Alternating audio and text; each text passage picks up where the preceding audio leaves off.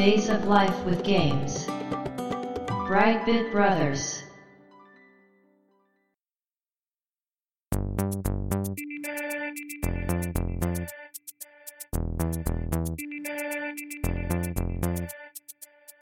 どうも、1P 川崎です。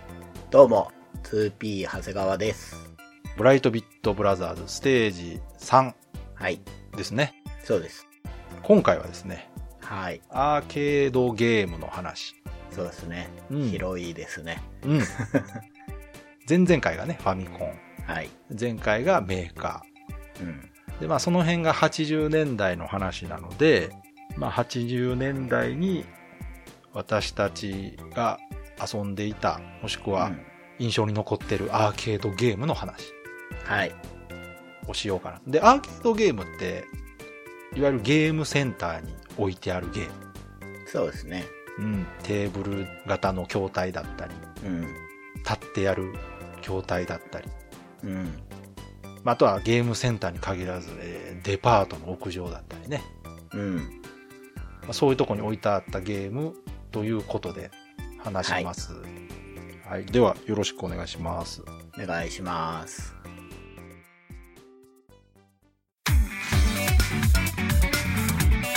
Days of Life with Games. Brightbit Brothers. まあ、ファミコンが出た年をまた基準で話すと分かりやすいんですが、はい。えーファミコンが83年ですよね。ですね。うん。だからその以降、アーケードゲームで印象深いものっていうので、この時私小学校のもう高学年だったんですけど、はい。まあゲームセンターやゲームコーナーにはもうすでに行っていたんですが、ああ、悪い。あの、そうそう、その話をしようと思ったんですけど、え今のゲームセンターってね、えうん。まあまずもうゲームセンターっていう言葉自体あんまり聞かないですよね。ああ、そうですね。多アミューズメントパークとか、うん。もしくはどっかのその大型スーパーとかのゲームコーナー。みたいな感じになってて、こう、一つのお店の中にゲーム機だけが置いてあるお店っていうのはだいぶ減ったんじゃないかなと。そうでしょうね。で、長谷川さんがね、今言ったみたいにですね、当時私が小学生だった頃のゲームセンターというのは本当に、えー悪いイメージしかなかったですね。これはもうあの、誇張ではなく、まあ、いわゆる不良の溜まり場と言われる場所がゲームセンターでしたね。うん、悪もいましたね。うーん、あの、イメージとしては本当にこう、なぜかずっとこう、霞がかかってるような店内でね。なぜかね、うんうんで。そういうところでまあ学生服を着た人はいるけども、うん。入りにくいというね、うん。ような場所でしたけど、意外とね、あの、小学生とかが行くと、うんうんうん。あの、あんまり怖い目には合わないんですよね。ああ、そうか。同学年のなんか中学生とかが行くと、いろいろ揉めたりするんですけど、え、家からはい。そんな遠くなかったですか？結構行けるとこにあったんですか？あのね、自転車でね、行ける範囲。っていうかまあ小学生の頃って自転車でどこでも行くんですよ。まあね。一駅二駅ぐらいは自転車で行くんですけど。うん。で、やっぱりゲームセンターっていうのはその駅前にあるんですよね。うー。うん繁華街の方にありまして、うん。で、すごくたくさんあったんですよ。本当に今では考えられないぐらい。あった。うん。あった。で、個人経営でね、うん。オカっていうゲームセンターがあったんですよ。うーん。ローマ字で OKA、オカって書くんですけど。いいですね。うん。多分ね、あの、オカさんがやってるんですよ。そうでしょうね。うん。でこれが、なんか、その、人気があったのか、儲かってんのか知らないですけど、3号店まであったんですよ。へえ。で、僕らの間では、オカ1、オカ2、オカ3って呼んでて、どのナンバーで行ってたんですか？で、オカ3行こうぜとかで、だからそれぞれ特色があって、あの、空いてる店舗にどんどん入っていくんですよ、その人たちああ、が。なるほど。うん。だから、距離離れたところにうん。あったんで、そこを次々回っていくみたいな遊び方してて。わかる。うん。うん。1号店がね、一番大きかったんですけど、後半のね、オカ3はもう対戦ゲームばっかり置くような店になってましたね、後半はね。あうん。そうそう。で、まあそういうね、あの、まああんまり今では考えられないぐらいこう、雰囲気の良くない場所ではあったんですが、うん。まあ当時そんなことあんま気にしてなかったので、うん。行って何してたかっていうとね、ゲームプレイ自体はね、お金がないからあんまりしてなかったんですよね。うん。うん。で、何してるかというと、まあ、人がやってるのを見てたと。うん。で、それだけでも楽しかったゲームが多かったなっていう。だからほ半分ぐらい多分見てただけのゲームだと思うんですけど、うん。とりあえずね、まあ、その時の印象強いっていうのは、これ、まあ前回見ましたけど、まあまずゼビウスですよね。ああ。うん。デビウスって、うん。テーブル筐体の方ですか？テーブルです。ね、テーブル。だかああ。テーブルか。ら僕が、その、小学生の時のゲーセンはもうほぼテーブルしかなかったです。あなので、あの、テーブルってね、言ったら、テーブルっていうぐらいですから、もう平らなわけですよ。あ。平らですね。で、水平じゃないですか。はい。だから、上から見ても斜め45度ぐらいで見る感じになるでしょうん。するとどうなるかっていうと、反射するんですよ。しますね。天井の照明がね。はい。だから、当時のゲームセンターっていうのはもう、ほぼ薄暗い感じああ。なんか、あの、手作りの はい。段ボールの屋根みたいのありました。そう、そうです。で、薄暗くないところは、うん。あの、そういう風に、ひさしというかね、そうそうそう。画面のところにそれを置いてうん。やるんですよ。で、さっき言ったデパートの屋上みたいなところはもうもろ太陽光が、屋根があるとはいえ当たるんまあで、ねうんもうほとんどがそのひさしが置いてあるおかげで、うん。見えないんですよ、周りで見てて。うんうんうんうん。で、どうなるかっていうと、全員その、プレイしてる人の後ろにずらっとこう並ぶ感じで、覗き込むように見るっていうね、ああ。うん、感じで見てましたね。で、そうじゃなくて、あの、久しなくて暗いゲームセンターで見てる場合は、もう、筐体の周りにわーっと群がっても、上手い人がいたらみんなで覗き込んで、う。もうんグラディウス2周してる人のとことかすごい人だかりでしたからね、当時。そうね。あの人は誰やったんやろうと思ってね、未だに。ずっとゲームをしてる人なんかなと思って。いましたよね。そういう上手い人がね。いたいた。なんかしらいるんですよね。どんで、当時そのゲーメストとの協力というかコラボなんかなあの、ゲーメストのハイスコアランキングみたいなのがね、うん。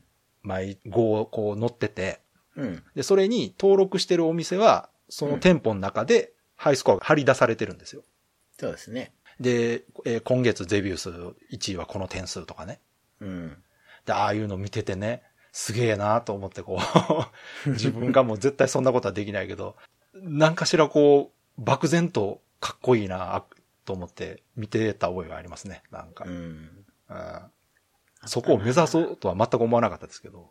うん。あの、お店独自の手書きの、あ、そうそう。なんかその、そう。ゲームロゴをそうそ見て書いたんだろうなってう。いう、そゼビウスっていうのう。のそうそう横に、そうそう。あったあっあた。の、と今のね、最高スコアがね、そう書いてあるんですよね。そうそう。うん、うん、うん。いや、あれがね、あそこに乗ることを目指して多分、腕を磨いてた人もたくさんいたんだろうなと思いますね、当時。うん。うん。スコアアタックってやつですよね。だから今のゲームセンターではあんまり見ないですけど。そうですうね。ん。あの頃って目標が得点でしたよね。そうですね。あの、ほとんどのゲームに得点がついてるのはそのせいなんですよね。うん。もともとゲームって何かを競うものだったんですけど、それが点数だったんですが、だから今となっては謎なあの格闘ゲームに点数ついてるっていうね。そうね。確かにね。あの、最近もうなくなったでしょ、さすがに。ああ、そうなんですかね。うん。いらないですからね、だって。まあね。ああるのか、一応。で、まあ、そういうのがあったりとかしましたけど。その、岡、うん お岡チェーン店？うんうんに行ってた頃は、うん。うん。どこら辺のゲームが好きだったんですか？この頃はね、これも高学年から中学だったんですけど、はい。やっぱカプ、カプコンじゃないな。ナムコのゲームやっぱ多いですね。あでもカプコンも多いな。ギャプラスとかソンソンとか。あ。あうん。ね。あったあった。でね、もう中学入ってね、うん。中1の85年がね、これがね、アーケードゲーム黄金期。個人的にね。うん。だなと思ってたのが、グラディウスが出てて、で、ドラゴンバスターが出てて、ああ。ジャジャマルくんが出てて、ジャジャマルくん。影の伝説が出てて、出た。影の伝説は、はい。僕にとって、うん。最初のインパクトでしたね。あ、そうなんですか。うん。アーケードでですか？そうです。見てただけだけど、うん。ずーっとオープニング見てた。あの、木に手裏剣がカッカッカって刺さってはいはいはってい。いう、あれをずーっと見てて、うん。うん、すごいかっこいいと思ってましたよ。基本的に右に進むゲームなんですけど、うん。上下の幅がすごいんですよね。そう、あの、ジャンプの浮遊感がすごいかっこいいんですよ。そうですよね。今思えばう、ん。思い切ったジャンプですよね。あれ、あの、スパイダーマンぐらいのジャンプですね、あれ。うん。確かに。ちょっと人間のジャンプ力じゃない気がする。ね。でもあれがこう忍者っぽいし、あの、すごく広大なステージを感じさせる動きしてましたよね。そうなんですよ。それとね、あと、剣をうん。逆手に持ってるじゃないですか。ああ、そうそうそであれがすごいかっこよくて、う。うん。で、当時、親の持ち物でうちに、うん。白戸三平。先生の、あの、カムイとかがあったので、はいはいあの、はい劇画じゃない方ね。うんうん。うん、とか、サスケとかあったから、うん。なんかすごい、かっこいいなと思って。そうですね。しかもあの、動きがね、腕をうん一回転させるっていうね。そう。そうなんですよね。で、うもう一つ画期的だったのが、あの、手裏剣を弾き返せるっていうね。うん。あれも新しかったんですよ。昔、その敵の弾、基本飛んできたら避けないと当たるっていうところを、うん。剣で弾き返せるっていうのはすごくこう、時代劇というか忍者っぽい感じがうん。出てて、気持ちよかった気が、記憶が。なんか当時だとこう、真田広之感がありますよね。あるある電話髪型もね、だってちょっとねう。ん。やっぱカムイとかあの辺の影響を受けてるんじゃないですか。うん。うん。あとね、あれです、えー魔界村も85年。ああ、そうなんだ。うん。ああ、じゃあいい時代ですね。で、大型体感筐体第1弾、ハングオンも85年です。ああ、そうなんだ。コナミの ER カンフーも85年。あ、ER カンフーのゲーセン版って、はい。なんか、外で戦ってますよね。そうそう。なんか、なんか、なんていうんだ奥に山が見えて、はい。あの、背景がね、あの、ファミコン版に比べてすごく豪華なんですよ。うー。うんん。グラフィックが綺麗なんですよ、やっぱアーケード版はね。あれ、い移植してくんないかなね やりたいな、あれ。やったことないんですえ。よねあ。、あ、そうなんですか？そうなんうですよ。んうん。アーカイブであるんじゃないですか？今、ニンテンドースイッチとかに。あるかなう。うんん。あの、ファミコンの方はすごいやったんですけどああ、そっかそっか。アーケードの方ね。うん。アーケードの方ね、もしかしたらね、プレステ2とかでね、コナミうんアーケードコレクションみたいなの出てたかもしれないです、もしかしたら。あうん。あとね、えー、一機も85年。あ、そう、そうなんですか。すごくないですか、85年。うん。各メーカーでヒット作が多いんですね、この年。うん。何があったのか。ああ、でも多分影響はファミコンやな、これやっぱり。あファミコンが出て2年後なんですよ、85年って。あ。うーん。で、おそらくですけど、その、やっぱ家庭用に負けないというか、ファミコンでゲーム自体の認知度が上がった上で、うん。えーそれよりも、こう、面白いものをみたいなところで、こう、アーケードゲームがすごく元気があった頃なんじゃないですかね、これ。うーん。なんか当時ね、うん。お仕事されてた方の話で、うん。なんかやっぱり周りに言いづらいっていうのがあったみたいで、ああ、自分の仕事をね。そうそうそうそううんで、言ってもなんか通じないとか。ああ、わかりますね。でももしかしたらファミコン出て2年後とかだと、あ、だから通じるようになったのかもしれないですね。それは大いにあるかもしれないですね。仕事としてこう、うんうんうんやりがいがより出てるのかもしれないいや、ですね。それはあると思いますよ。その、ただ、問題としては、その、ファミコンとアーケードは違うけどなって思ってたかもしれないですけどね。それはあるかもしれうん。なファミコンじゃないけど、まあ、ゲームやしいいかって思いながらね、い。うん。説明してたかもしれないですね。確かにね。うん。うん。確かにこう、開発者のモチベーションの影響はあったかもな。うん。でね、えー85年がまあそれなんで、はい今。度86年ですよ。うん。次の年がね、えーまたこれも体感筐体第2弾のアウトランが出て、あで、ファンタジーゾーン、あ。あ、ファンタジーゾーンそこなのか。そう。で、ダライアス、アルカノイド、うん。えーサラマンダうん。ー、源平東馬伝、うん。熱血紅白仁王君。うん。いやー、86年もすごい。うん。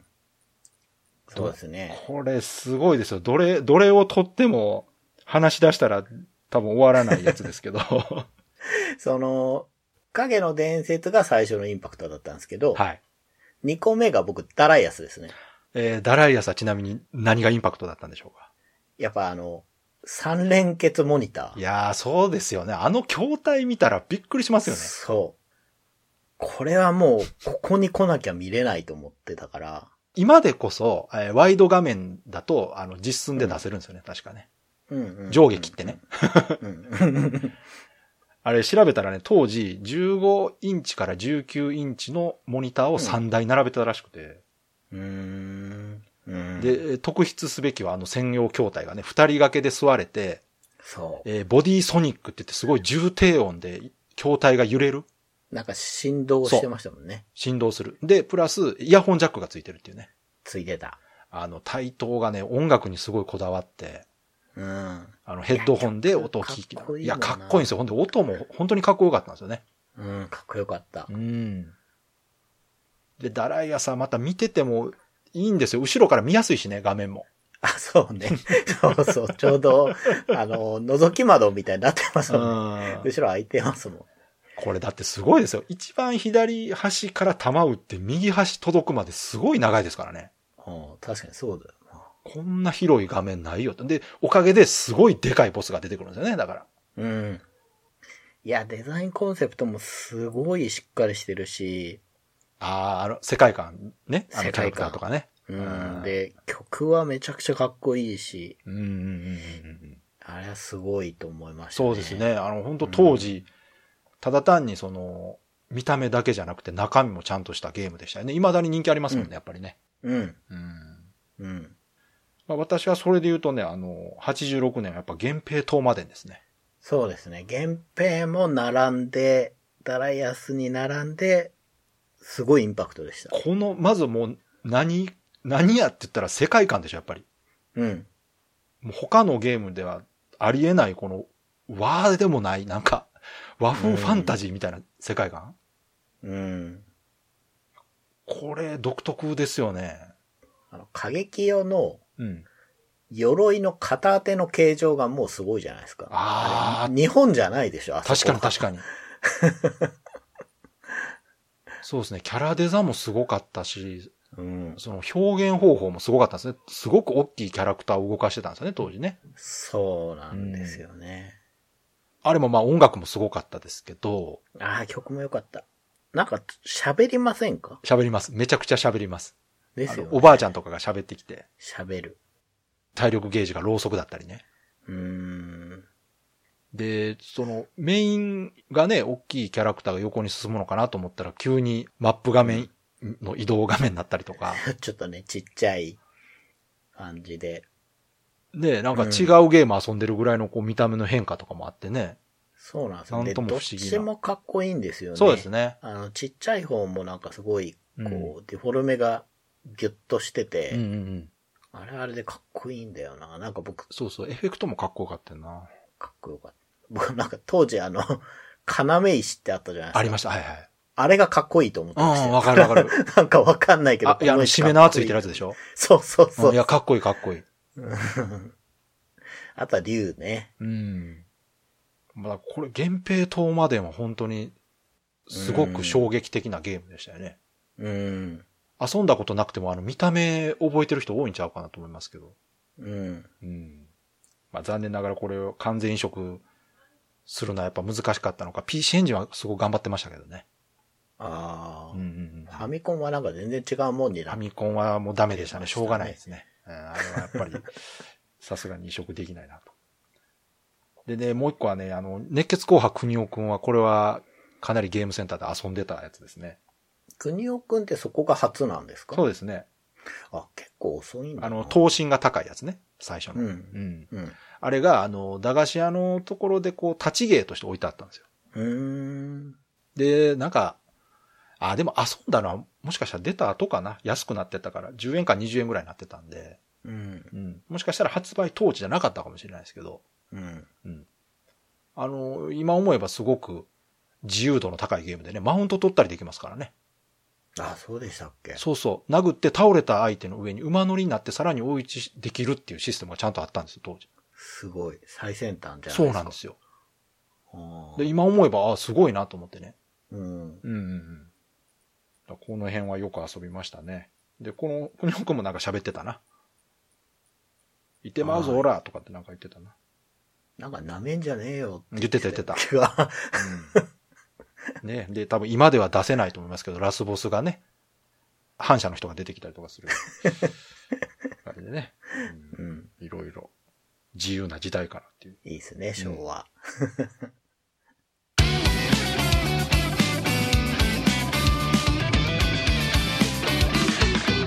Brightbit Brothers. で、次の年ですよ。87年が、はい。えー、またこれ、大型筐体でいきますけど、アフターバーナーね。うん。うん。まあ、ここまで来ると、この、ね、えーハングオン、アウトランが、バイク、車と来て、うん。アフターバーナーが飛行機ですから、はい。まあ、正当進化かなと思いますけど、これもね、やっぱインパクトありましたよ。当時体感筐体でやりましたけど、うんやっ。ぱりその画面に合わせて自分が座っている椅子が動くっていうのは、もうそれだけで面白いんですよ、うんもう。確かにね。うん。ゲーム自体は本当にあの、敵をロックオンしてミサイル撃って敵の弾避けるっていうだけのシンプルなゲームなんですけど、うん。そこにやっぱりこう、自分が動いてるっていうエンタメ部分があるだけでね、こんな面白いのかっていうぐらい、あれ当時いくらだったんですか？えー100円だったんじゃないですかね。うーん。元はでも200円ぐらいすんのかな、大きい筐体だと。まあ、そっか。ゲーセンって、店によって値段変わっちゃいますもんね。そうそう。あのね、私がね、行ってた駅前のところは、まあ学生がよく行くとこは50円でしたね。う。うん。50円ゲーセンってね、よく言われてましたけど。うん。うん。長谷川さんのとこはどんなもんでした？僕も50円に行くようにしてました。100やっぱりね円のとこもあったけど、うんやっぱ安い方やっぱり50円の方集まりますよよね、学生は。うん。うん。まあその分ね、あの、難易度が高かったりとか、あの、残機が少なかったりとかするんですけど、うん。そういうね、調整してるとこもあったりしてね。う。うんん。で、またでも安いところはね、人集まってくるんでね、すぐ遊べないんですよ、結局。そうですね。うん。そうそで、上手い人もいるしな、やっぱり。う。うん。うん。で、この87年もう、ここでもね、ゲームの歴史に残る R タイプが出てますね。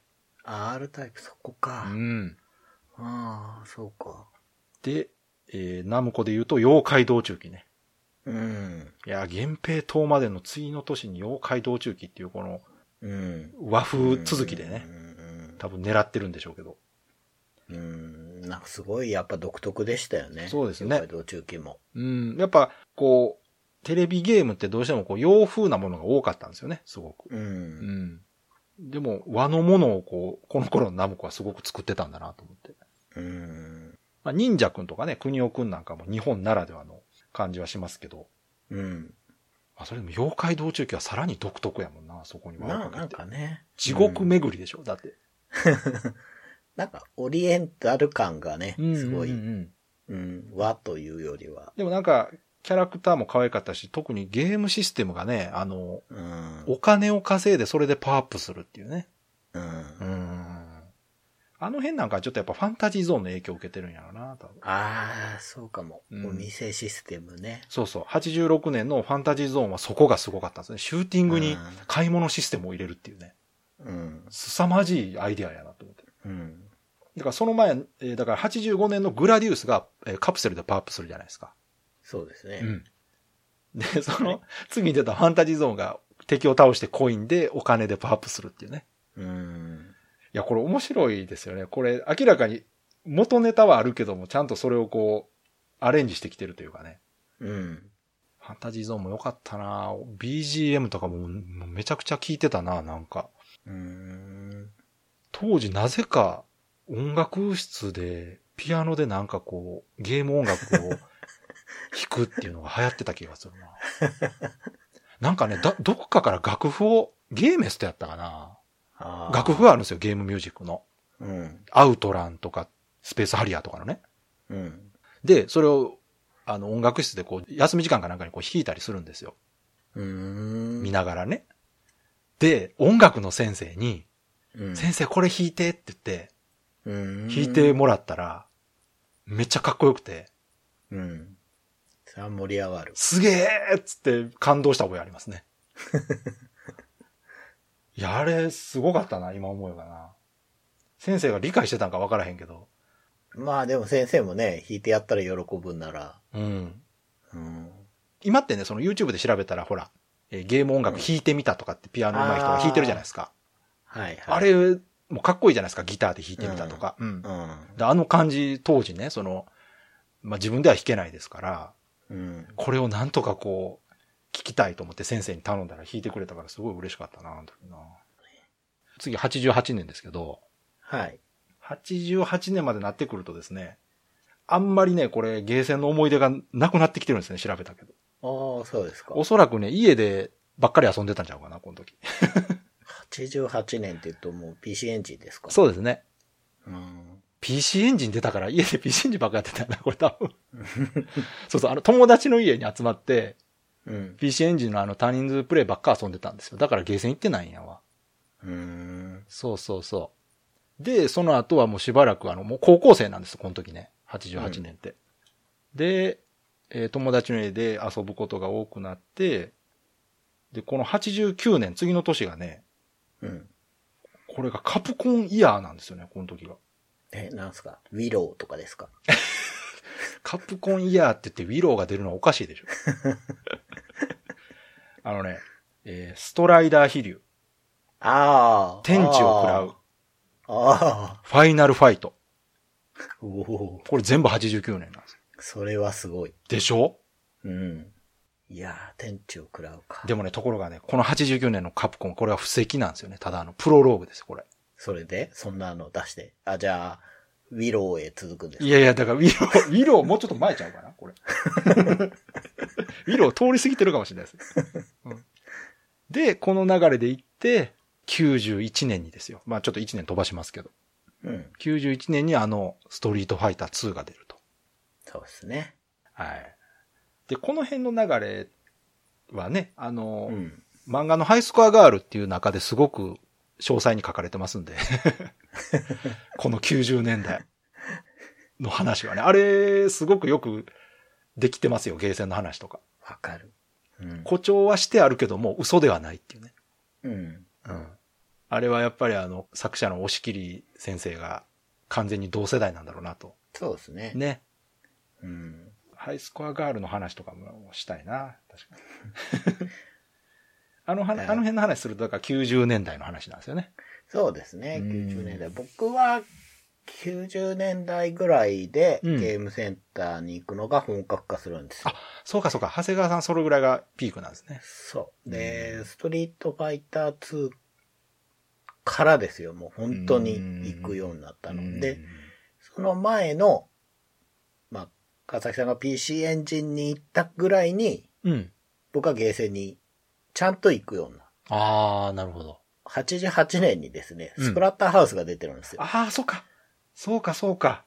で、あれが、もう本当に、ちょっと大げさに言えば、うん。結構人生の転機。ああ、そうですか。まあ僕が絵をちゃんと描き始めたのは、うんあのゲームの影響なので、へえ、それゲームセンターで見て？そう、ゲームセンターで見てう、ん。まあね、ちょうど中学生だったから、うん。まあ、世のスプラッターブームもあって、ああ、そうですね。ホラー映画もね、流行ってましたね、あの時。う。うんん、バタリアンとかのね、うんうんうん頃ですから、うんうんうんあの、すごい、なんですかね、その、多感な時期にああいうのに惹かれるじゃないですか。惹かれる。惹かれる。うん。で、ドンピシャに来てたんですよ、スプラッターハウスが。うんうんうんうんでゲーセンでももうスプラッターハウスだけをやってたし、ああ、そうですか。うん。で、あだって僕、ノーダメージクリアできるんえマジで？そんなやり込んでたんですか？めちゃくちゃやり込みました。すごいあれしかやらない。へえ、すごいですね。うん。で、もうそれだけでもこう、足りないから、うん。なんか、絵を描いてたんですよ。それで、うんまあ、リックとか、うん。あの、一面のボスの、なんか、牙がいっぱいあるやつとか、うんうんうん そういうボスの絵とかを描いてて、うん。うん。たらクラスの子にうまいねって褒められて、うんそれで絵描くようになった。あら。完全にきっかけじゃないですか、じゃあ。そうなんです、そうなんです。すごい。うん。そうか。いや、でも確かにね、あのゲーム自体、その、まあ、言ってしまったらどっかで見たようなキャラクターがいっぱい出てくるゲームですけど。そうなんですよね。うん。ただ、ちょっとね、ネタバレですけど、うん。さらわれた恋人がはい。出てくるじゃないですか。はいはい。ああいうお話って僕の中になかったんですよね。ああれすごいびっくりして。あ。ああ、ああいう結末を迎えるっていうのも。あ、その、物語としてってことですか？そうそうそうそうそうそう。あ、こ、こんなことになっちゃうのかっていうのがあって。でも、なんか、今思えば、ホラー映画っぽいですよね。そうなんですよね。ね。うん。やっぱり作ってる人のその、ホラー映画リスペクトがすごく詰まってるんでしょうね、やっぱりねう。。うんん。まあでも、すごい、出来もいいなと思ってましたしね。うんちゃんとゲームとしてもね、あの、ちょっと難易度は高いですけど、ああ、そうか。いやー難しいのは難しいと思いますよ。う。うんん。ただまあ、長谷川さんはまあクリアしてるわけですからね。そうですね。大したもんですよ。うん。もう、ラスボス何発殴ったら死ぬとかも数えてましたからね。すげえ。あの、覚えてますかね？スライディングってできるじゃなはいい、ですか。できますね。はい、あれが2発分形状だからあれ強いんですか？強いんですよ。だから、まあ、2発分っていうかその、連打になるんですよ、あれね。あ、ただヒットしてるんですか、あれ？そうそうそうそうそう。だから、どこのタイミングでスライディングを入れるとスライディングでボスが殺せるかっていうのを見極めるためにう、ん。何発で死ぬか数えてたりしてた。すげえ。もう攻略じゃないですか、完全に。うん、やってましたよ。うん。へえ。うん。すごいな、それは。ですね。で、まあ、そっから、ちゃんと行くようになって、やっぱりスト2の衝撃で、みんなで遊びに行くってなったのはスト2からかな、うん僕は。これね、スト2はね、ちょっとまた別の機会に改めてね話したいなということで、今回あんまり言いませんけど、スト2はゲームセンターに人を呼び込んだっていう意味ではもう外せないタイトルですよね。うん。まあ当時のその格闘ゲームブームって本当にその一言でブームでは済ませないぐらいのゲームセンターにとっての革命でしたから。お店も増えましたよね。いや、増えました、あの時に。増えました。だから今で言うとこのタピオカ屋みたいなもんですよ、本当 うん。うん急にゲームセンター関係ないとこが一つ置いてたりとかしてましたからね。してた。ああ。なんせ置けば人がお金入れますから。やる。やるな。しかもね、あの、その昔あったインベーダーブームに近いとは思うんですけど、スト2の場合はね、1回で倍入るんですよね、対戦ゲームやから。そうなんですよ、ね。ここ。が。そして何よりプレイ時間が短いっていうね。そう、回転率高いんいや、これね、この話はまた別でしたい。これ。はいわかります ね、アーケードゲームの革命なんですよ、本当に。うーん。うん。その、ゲーム内容だけじゃなくて、ゲームセンターにとっても救世主だったのが格闘ゲームだったんですけど、うん。まあもうこのあ話はね、また、改めてどっかでやりましょそうですね。ここはね、外せないですよね。外せないこの話は本当う。に。外せない。これはもう、うんゲームという話をする中でもやっぱこれはちょっと外せないですね。我々の世代特にね。う。うんん。Days of Life with Games. Brightbit Brothers.